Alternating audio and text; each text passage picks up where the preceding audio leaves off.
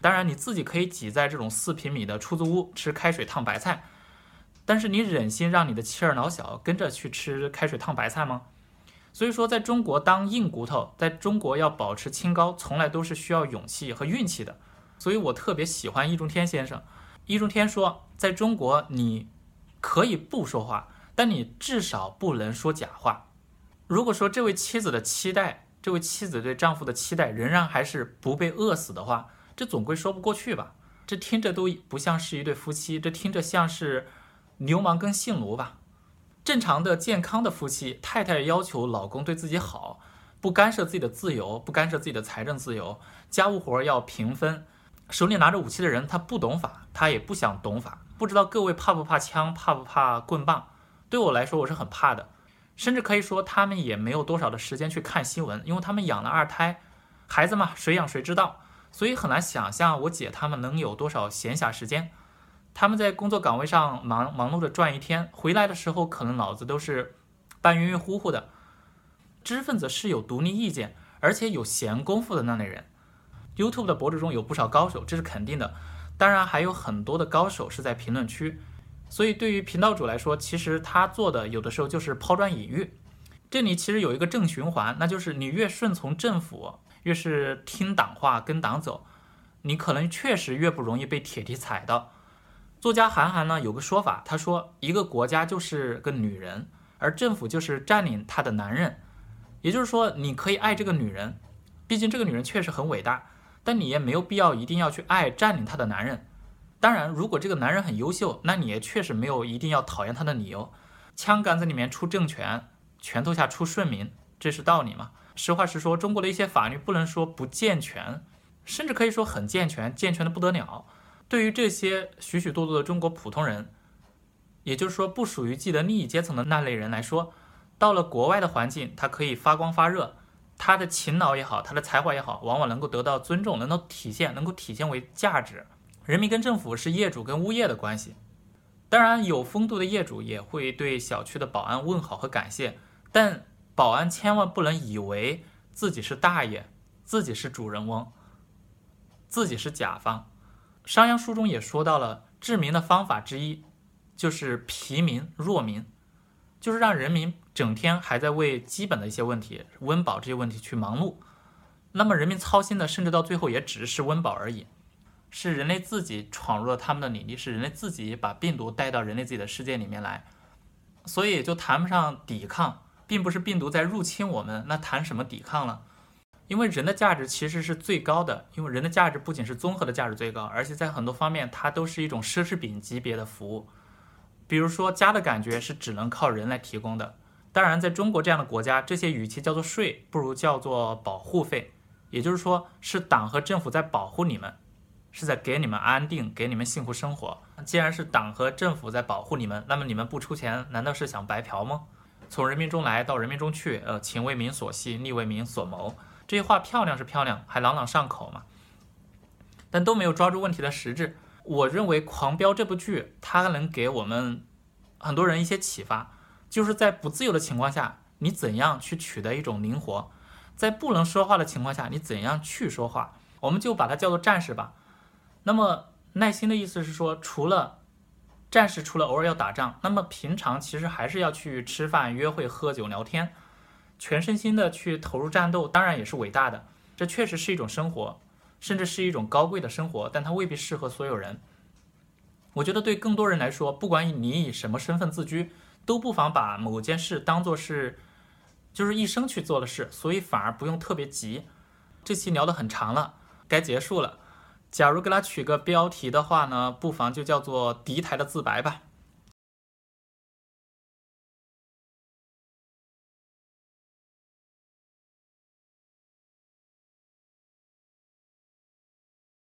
有朋友让我做一个抗日三年的番外篇，确实，这个抗疫三年这个期间其实荒谬事太多了，应该说五期都不够。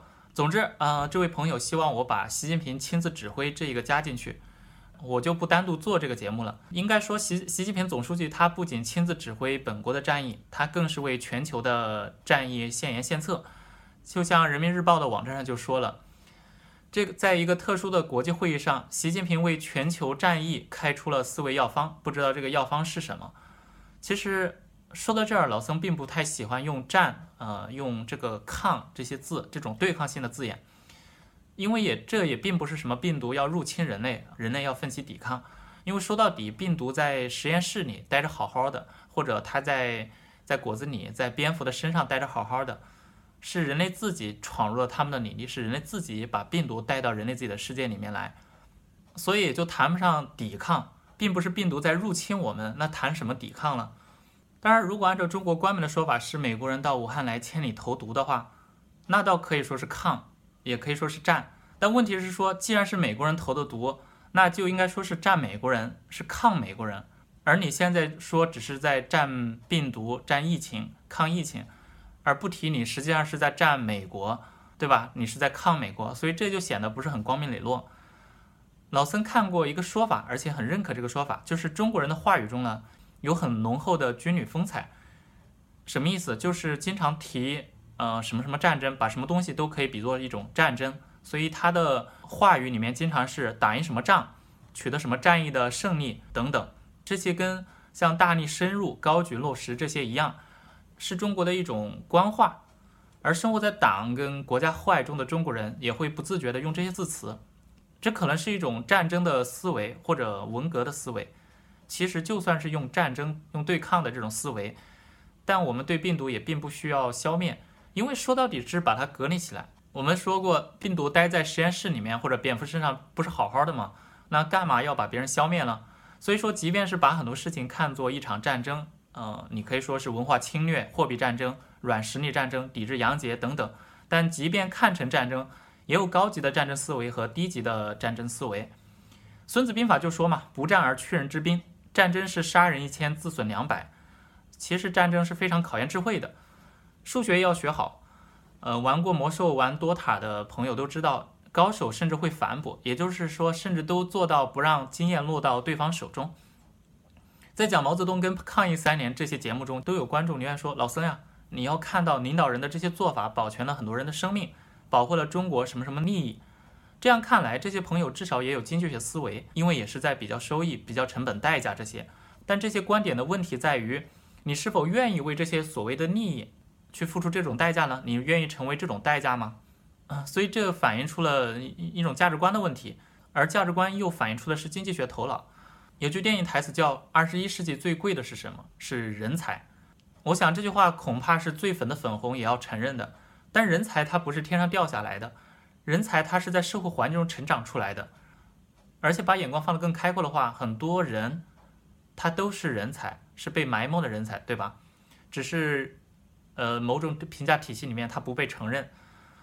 但无论如何，人才是从无数普通的民众中产生出来的。那既然你看到人才的价值，既然看到了人才的价值，你就应该能看到人的价值。要尊重人才，就必须尊重人。嗯，就应该对这个社会上的每一个人都要有一种基本的尊重。打个比方，现在僧太是全职工作，挣钱养家，他并不干预老僧在家，嗯，不干预老僧宅在家做所谓 UP 主。但正是在这种尊重下，老僧我自己会比较体谅自己的太太，嗯，尽量去承担所有的家务。做饭、洗衣服、拖地啊、呃、等等，太太回家了也跟他按按腰，嗯，跟他按按肩等等。我们知道现代社会一切其实都是经济，因为家务这些东西，它其实也可以让雇人去做的，它可以是一种服务，你去买。家务可以让人去打扫，腰酸背痛可以去按摩店，呃，甚至就是孤独寂寞也有打发寂寞的方式。我了解到日本有一种风俗店。女性顾客可以在到这里来去找到一种恋爱的感觉，或者找到一种临时的男友，嗯、可以陪自己聊天，嗯、跟自己一起吃饭等等。应该说，它是满足人很重要的一种需要，就是情感上的需要。其实现代社会哪些需求是不能用交易的方式去满足的呢？我得换一个方向，这个太阳刚升起来啊，这个光线可能会影响影响大家看看不清楚。呃，我们说回刚才的主题，刚才老孙说。我觉得现在社会的一切需求都可以用，应该说都可以用交易方式去满足。这里倒不是在鼓吹金钱万能啊，而且也不是在否定人的价值，只是说虽然所有的需求都能够去提供，作为一种服务去销售，但服务质量有高有低，或者说有奢侈品跟廉价品之分。郭德纲说得好，那些富人从来不看片，因为，当然你知道片是什么？呃，那些富人从来不看片，因为他们都来真的，呃，是一种真人上演。回到老孙跟太太的例子上来说，僧太就是学经济学的，呃，当然女人本身经济学头脑很好，所以她清楚，假如说换一个男的，呃，换一个收入更高的吧，正常上班的，他也未必能赚更多钱，因为刚才说过，如果两人都全职上班的话，那么洗碗做饭这些谁来做呢？中国有句古话叫做“家有两老”。胜似一宝，我觉得对中国人来说是特别能理解，比如说外公外婆的价值的，啊、或者祖父祖祖母的价值的，因为人的价值其实是最高的，因为人的价值不仅是综合的价值最高，而且在很多方面它都是一种奢侈品级别的服务，比如说家的感觉是只能靠人来提供的，甚至没有祖父祖母、没有外祖父、外外祖母的话，我想有多少人会觉得这是一种，呃，大家庭的味道呢？这是有没有过年的味道呢？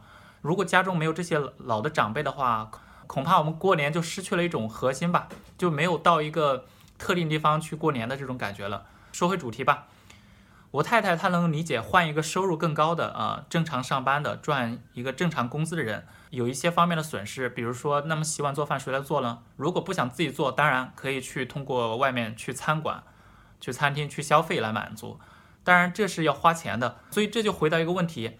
你也可能会问，那么生态完全可以找一个可以称得上富人的人嘛？那他就不需要为这些，比如说请佣人呀、请家政工呀、请这些服务的这些钱，他不不需要为这些钱操心。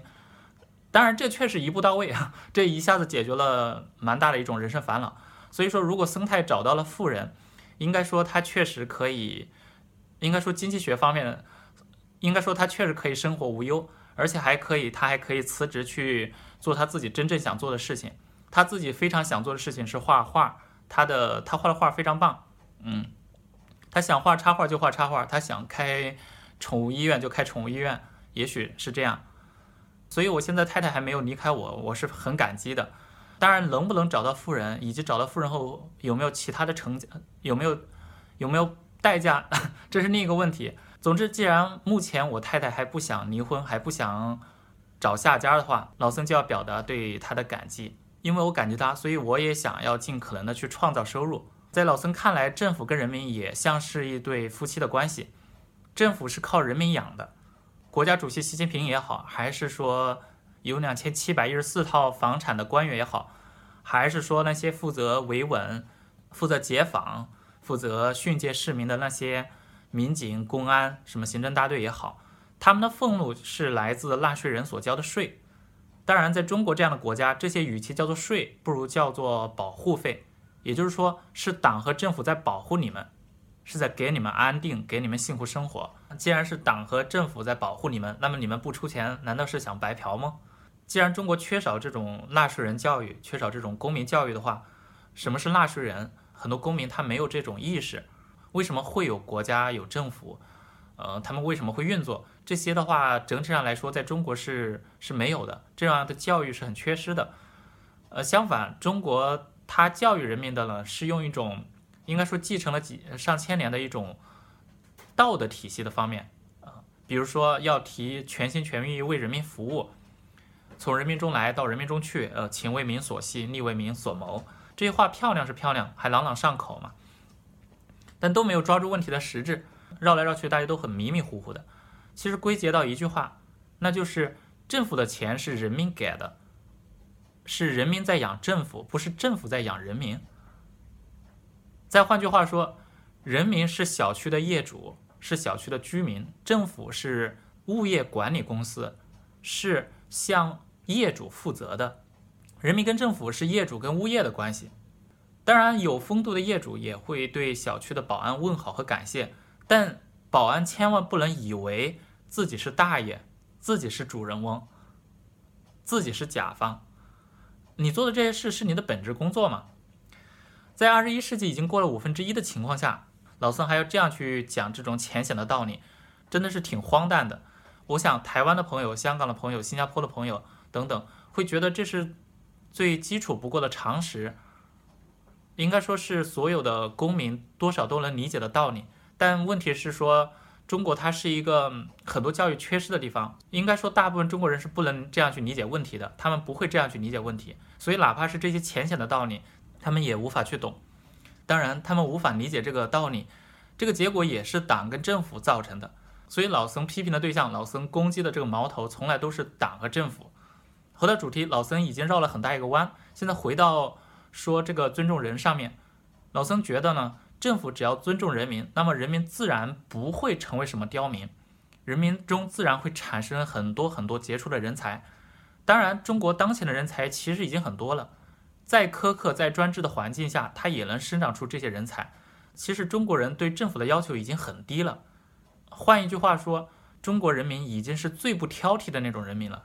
所以，中国政府如果对公民有更多的尊重，有起码的尊重的话，那么公民就会怎样以善意来回报政府？中国也会涌现出多得多的人才嘛。我平常会看一些关于海外华人的节目，呃，比如说讲在日本的中国夫妻，他们在中国的时候是一种样子。到了日本后，却勤劳致富，而且生活中非常丰富，充满阳光。当然，有些富二代、官二代在国内怎么样，他们出国也怎么样，对吧？这你不提也罢。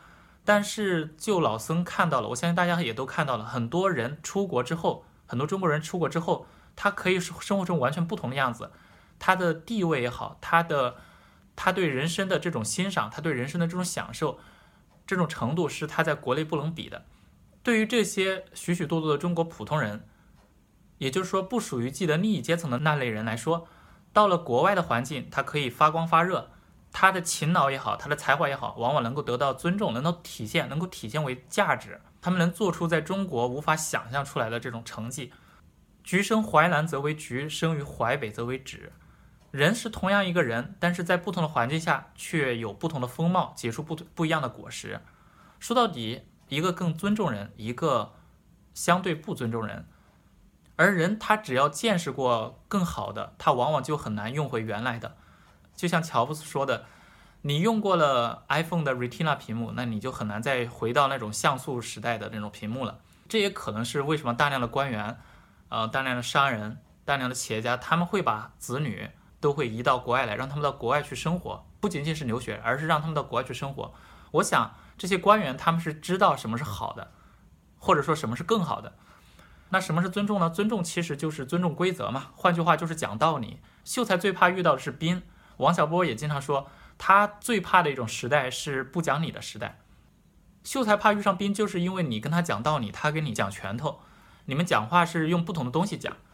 枪杆子里面出政权，拳头下出顺民，这是道理嘛？实话实说，中国的一些法律不能说不健全。甚至可以说很健全，健全的不得了。就比如说到防疫期间，什么人可以到家里来捉人、强制拉人去隔离方舱，这些其实都有规定的。如果是警察的话，需要报警号、姓名；如果你是逮捕，那么你要有法院签发的逮捕令等等。如果你不是警察，是志愿者或者居委会，那么你就不能去强制拉别人去隔离，你没有执法权嘛。强制拉人去隔离。他要求你首先是有执法权的人，另外你当下也要符合当下一些防疫规定，比如说钟南山院士，比如说习近平等等，他们提到，呃，在怎样的场合其实不需要隔离的，必须满足怎样特定条件，这样的人才需要被拉去隔离。总之，这一切其实都有规则的，而且规则写得清清楚楚、明明白白。但怕就怕一件事，那就是手里拿着武器的人他不懂法，他也不想懂法，不知道各位怕不怕枪，怕不怕棍棒。对我来说，我是很怕的。这也是为什么老老僧要出国。总之，我想大部分人应该是怕枪的，大部分人应该是怕棍棒的，大部分人是怕跟不讲理的人来进行讲理的。其实那些具体来执法的基层的警察、基层的公务员，那些负责去删帖、去禁言、去封锁账户的这些网络管理员，他们也怕。所以他们是属于屈服上面的意思去做事，他们是一种屈服。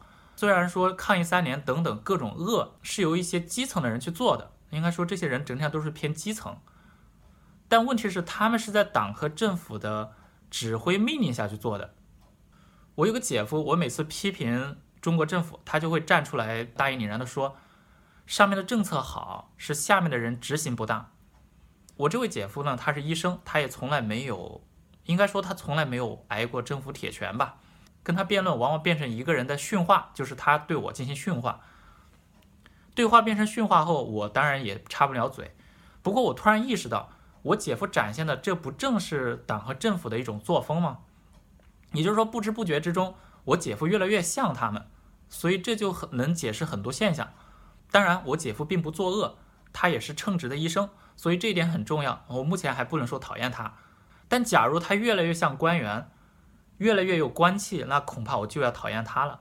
我甚至不希望他成为医院科室的领导。他越是成为所谓领导，他越是要在这些大力深入、落实高举、情为民所系、利为民所谋这种文化中去浸泡着。那我就担心，我跟他越来越不能说话，一家人就要变成两家人的感觉。这里其实有一个正循环，那就是你越顺从政府，越是听党话、跟党走，你可能确实越不容易被铁蹄踩到。像我姐夫跟我姐，他都在医院上班，这种工作在中国属于很稳定的工作，在县城甚至可以说是最好的工作之一，就是除掉公务员的话，他们的孩子上幼儿园、上学也都很顺利。他们自己是医院职工，所以他们自己看病就不用说了。不仅他们自己很方便，他们给呃给家人，比如给我妈妈去看病的话，也有很大的方便。所以在这种新冠肺炎疫情期间呢，他们俩的工作也不受任何的影响。当然，嗯，像一些护士群体，他们也受影响，但对我姐、我姐夫他们没有受任何影响。这里额外提一下，我认为疫情期间，医护人员中其实最累的是护士。整体上来说，医生受到的冲击是比较小的。当然，回到主题，既然我姐夫一家从上学到工作，可能到养老，还有看病治疗，都可以说是比较平平顺顺的，那么让他们去感受到政府的恶就比较难嘛。他们大部分时间是在医院的办公室里面，或者医院的手术室里面，要让他们去看到在外面站在风雨中排队的那些人不太容易，要让他们去看到。那些防疫人员到小区去强拉人去隔离也不太容易，要让他们体验到自己的家被入户消杀也不容易。他们是医院内部员工，他们看病有特殊照顾，所以他们也不太容易体会到那些家中有老人、家中有需要做血透的老人，但他们无法去医院，他们是怎样的心情，他们无法去体会，不容易去体会。同样的，那些在微博上发帖去求助。但是这些求助帖也被删帖、被禁言、被列为所谓的谣言的人是怎样的心情？我想我姐夫他们大概也不太容易理解。那同样的，那些写文章、写报道，突然之间就违规了，就违反了相关法律法规了，或者被人投诉了，就被删帖的这样的一些自媒体人，他们是什么心情？我想他们也很难理解，甚至可以说他们也没有多少的时间去看新闻，因为他们养了二胎，孩子嘛，谁养谁知道。所以很难想象我姐他们能有多少闲暇时间。他们在工作岗位上忙忙碌的转一天，回来的时候可能脑子都是半晕晕乎乎的。应该说上班族很累，这一点大家都能能理解。整体上来说，我个人觉得中国的工作环境是普遍大家都很累。我说的是普遍的意思，就是说不包括特定的一些行业、一些体制类的偏体制类的工作环境，但大部分中国人。这个大部分很重要，大部分中国人其实是很比较累的。我太太在荷兰的工作的话，几乎是没有太多加班的。呃，这个偶尔她的加班跟国内的那种加班比的话，也也甚至也谈不上真正的加班。那么拖着疲惫的身体回到家，拖着头脑都已经快宕机的这种状态回到家后，那么试问谁还会想去看那些比较严肃的、深度的报道呢？大概只会想去看看轻松的娱乐的东西。呃，猫猫狗狗呀，或者抖音上跳舞的小姐姐呀，等等等等。那么为什么要去看什么胡鑫宇案呢？为什么要去看什么疫情荒诞式的总结呢？有一个说法是，工作过于繁重，生活太忙碌的人，他的智商会被受到损伤。商鞅书中也说到了，治民的方法之一就是疲民弱民，就是让人民整天还在为基本的一些问题、温饱这些问题去忙碌。那么人民操心的，甚至到最后也只是温饱而已。这就像马斯洛提出了需求模型，你必须在一些相对基础的呃需求满足之后，你人才会想到去满足更高的呃一些需求嘛。那既然人民每天操心的还只是温饱而已，所以你就很难。例如三联抗疫中，上海、武汉、长春的市民他们忍不了了，他们要去敲盆，他们要去上街游行。但他们上街游行，他们的喊话喊的口号也还是要物资、要吃饭，是我快饿死了。说到底还是在要温饱。但是问题是，现在是二零二二年，现在如今中国人要的还是吃饭，而不是什么要自由、要尊严、要基本的权利。这说明中国人民对党和政府的期待其实真的很低了。你可以说中国人民对党和政府是尤其宽容的人民，你也可以说中国人民对党和政府尤其的宽容，尤其的不挑剔，尤其的忍让。鲁迅曾经说，中国的历史不必要分成那么多什么复兴时代呀什么。鲁迅有一句话说是，中国的历史可以分成两个阶段，就是做稳了奴隶的阶段，以及想做奴隶而不得的阶段。所谓的治世就是做稳了奴隶嘛。所谓的乱世就是想做奴隶而不得，大部分朝代中，老百姓就像无辜的牛羊，他们要求的也只是执政者能让他们自己去草场去吃草，让他们自己去找饭吃。所以古代官员叫做牧，就是牧羊人的牧。所以老僧常常回复网友的一句话是：都已经二零二二年了，二零二三年了，我们也就是中国人对于政府的期待能不能再高点？话说回来，就像老僧自己。我自己是一个宅男，经常宅在家中，然后呢，只想着去做做频道的话，往往也只只是单纯做，从来没有想过怎样让它能够盈利多一点。也就是说，我经常忘记自己其实是有挣钱养家的责任的。那么我太太对我是有期待的，她不仅希望我能做出更多的片子，呃，让频道的收入可以多一些，而且还不能忽略了锻炼身体，不能忽略了体型，不能。对吧？不能一直宅在家里面，然后身体越来越弱。所以僧太对老僧的期待是有的。现在我们假如有另外一对夫妻，夫君呢很强势，拳头也很硬，妻子一言不合就会被打，妻子也不允许出门见人。那么假如说妻子对丈夫的期待就是说，你允许太太，允许她去找饭吃，也就是太太不要被饿死，这就是妻子的期待的话，假如说这是五百年前的明朝。那这还说得过去，但现在是二零二三年了，现在是移民火星，是在谈人工智能会不会取代人类的很多工作，是在讲大数据、讲数据链等等这些的时代。如果说这位妻子的期待，这位妻子对丈夫的期待仍然还是不被饿死的话，这总归说不过去吧？这听着都不像是一对夫妻，这听着像是流氓跟性奴吧？正常的、健康的夫妻，太太要求老公对自己好，不干涉自己的自由，不干涉自己的财政自由，家务活要平分。自己的太太在家中或者在外面受到了冤枉，受到了有了怨气，老公也要要有耐心去倾听。老公有做的不公道的地方，要道歉赔礼。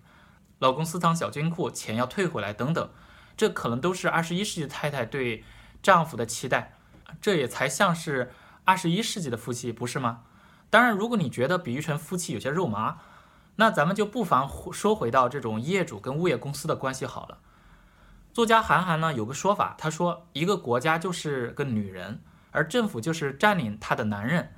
也就是说，你可以爱这个女人，毕竟这个女人确实很伟大，但你也没有必要一定要去爱占领她的男人。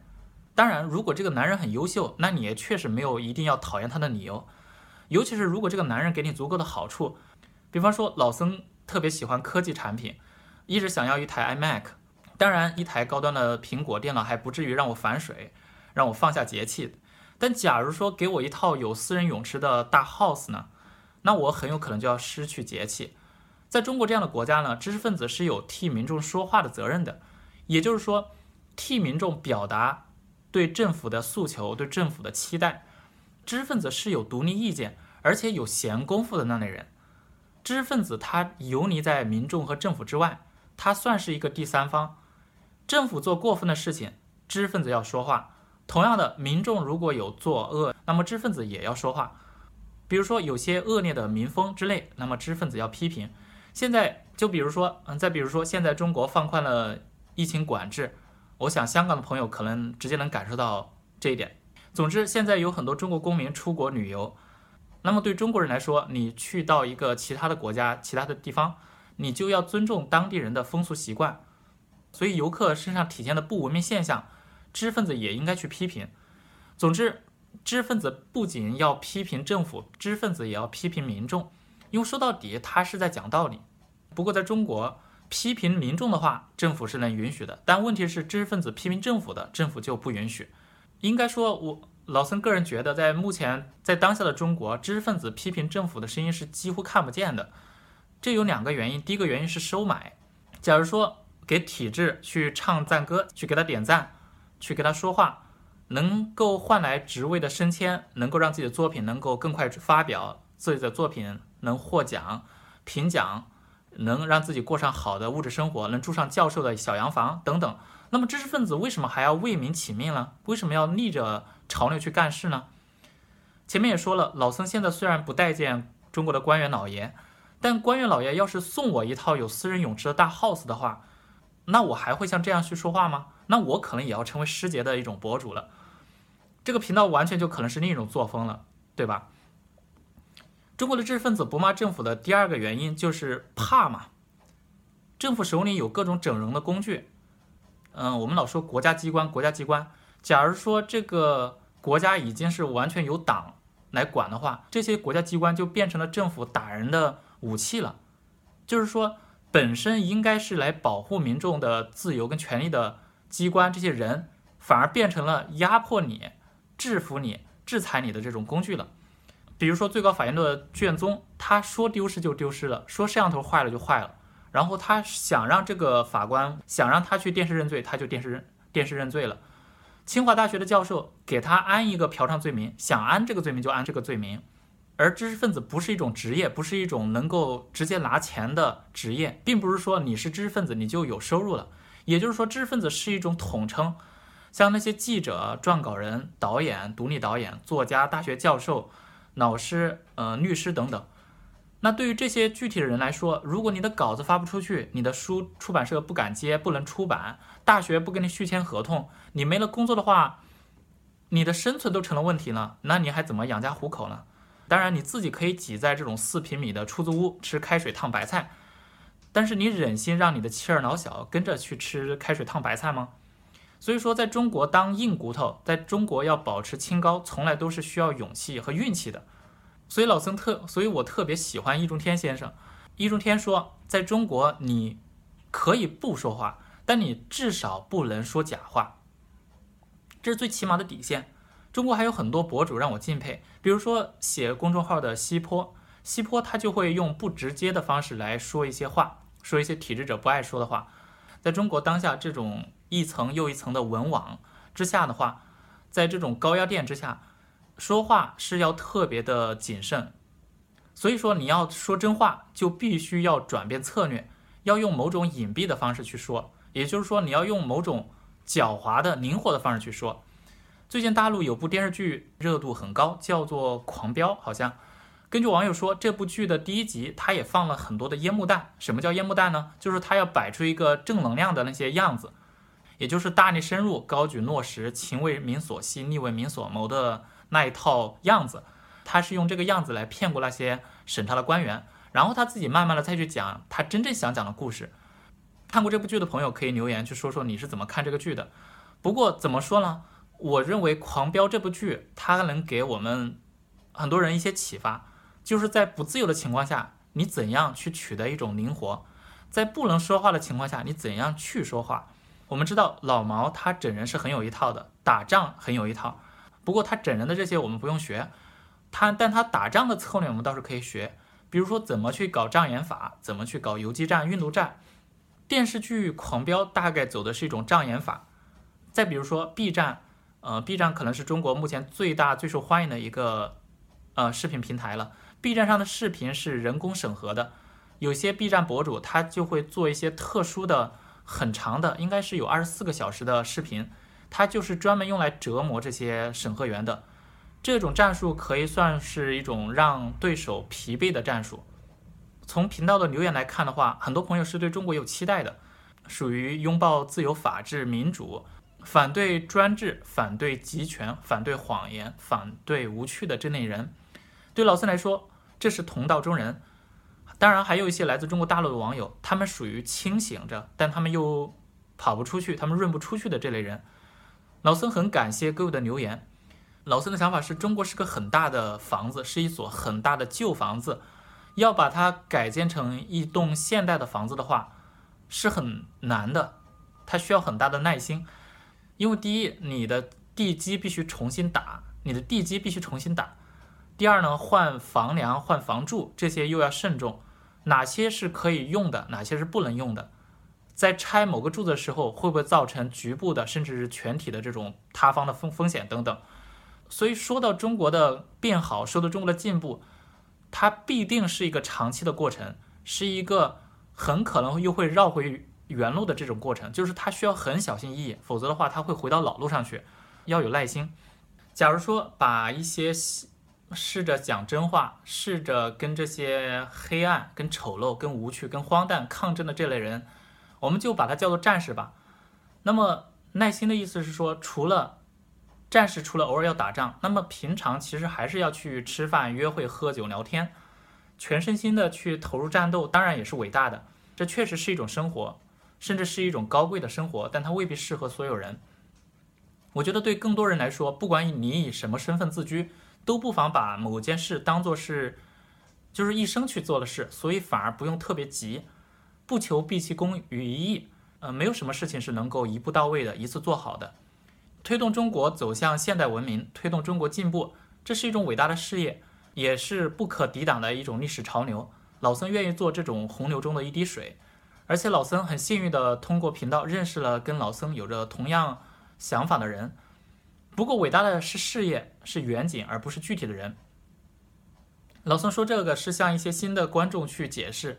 频道为什么会叫中南海适应僧？为什么一会儿讲历史，一会儿讲政治，然后一会儿又讲似乎不相关的话题？因为老僧的频道有点像烤串店，虽然它主要供应的是红烧肉，但老僧开设这个烤串店的最初的初衷之一，就是来结交一些志同道合的朋友。也就是说，老僧的这个频道有点像一个老僧频道的这个烤串店，他偶尔也会组织一下什么罢工游行。所以说，不认可老僧政治倾向的人，有的可能说，那我也不想到老僧店里来吃饭了。这个不要紧，这个也我也能理解。但老僧讲这些是，只是说想解释，老僧是这样的人，平常可能也追求知识，但平常也关注一些现实，而且对这个现实有深恶痛绝。老僧也不打算把它分成两两个频道，完全不同的频道去讲。前面我把这个频道比喻成是一个烧烤店儿，如果说 YouTube 是一个。信息的海洋，或者再比方说，它就是一座巨大的城市，巨大的信息或者知识的城市的话，那么老僧就是在这个城市的一个街角去摆摊儿的人，属于个体户，属于半路出家，之前并没有说丰富的做菜的经验，而且老僧做的红烧肉也有小毛病嘛，比如说网友提到，哦，N L 不分，他们听起来就像吃红烧肉吃到沙子一样很难受，当然这个老僧能理解。不能承受这一点的话，那确实，那极度的影响吃饭体验的话，那确实不适合看老僧的节目。不过老僧生活中朋友呢，似乎都没有觉得我的普通话有这样的问题。点击订阅的，成为频道订阅用户的人，大概也不介意这个。老僧讲的任何一个话题，应该说都有其他人讲过。所以说呢，对于在 YouTube 上看频道，对频道观众来说，属于他其实在其他家吃过了一些红烧肉，他可能也会到老僧这里来看看老僧的红烧肉是怎么做的。所以老僧的意思是说，老僧分享的观点并不是权威的。有网友也问老僧：“你这些野知识哪里来的？”可以肯定，老僧所有的知识最初都来自于某次偶遇。YouTube 本身不是一个教育平台，YouTube 其实是一个社交平台，或者说是一个交流平台。频道的观众比频道主见解更高明，知识更渊博是很正常的，甚至是必然的。不过呢，更有见解、更有知识的人。他们可能因为种种限制，没有条件去做节目，他们不能亲自去做做节目，因为亲自做节目的话，需要有硬件条件，可能还需要一些软件功夫，甚至呢，你还要有时间。假如说你已经有了职业的话，你可能不太容易做这个。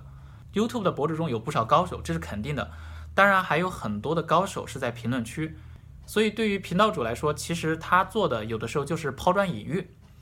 现在流行说生态这个词。行业的上下游组成的一个生态，其实 YouTube 博主和观众也是一种生态的关系。比如说老僧这个人，对于做影片有兴趣，呃，也有一定能力，也有条件，所以我能够去做这个博主，做 UP 主，做 YouTuber。也就是我能够有这些运气、有这些兴趣、有这些本身的条件来去开店。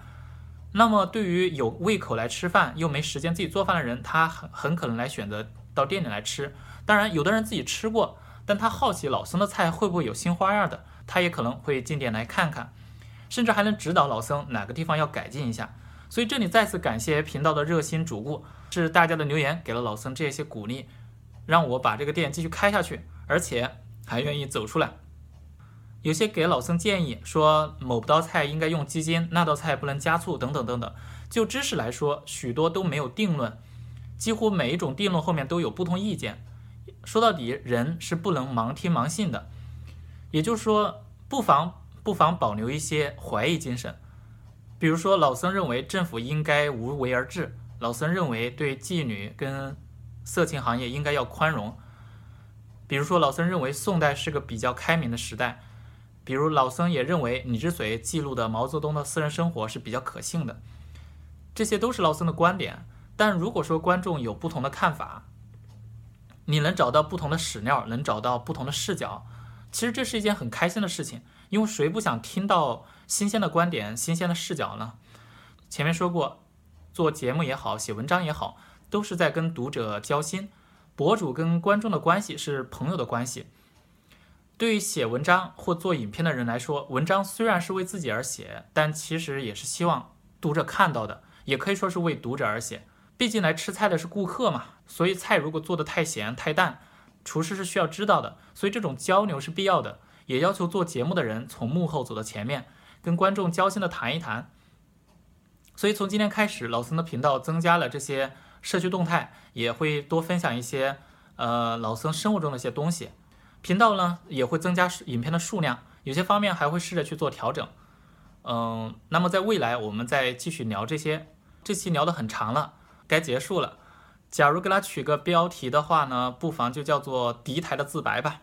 我们下期再见，拜拜。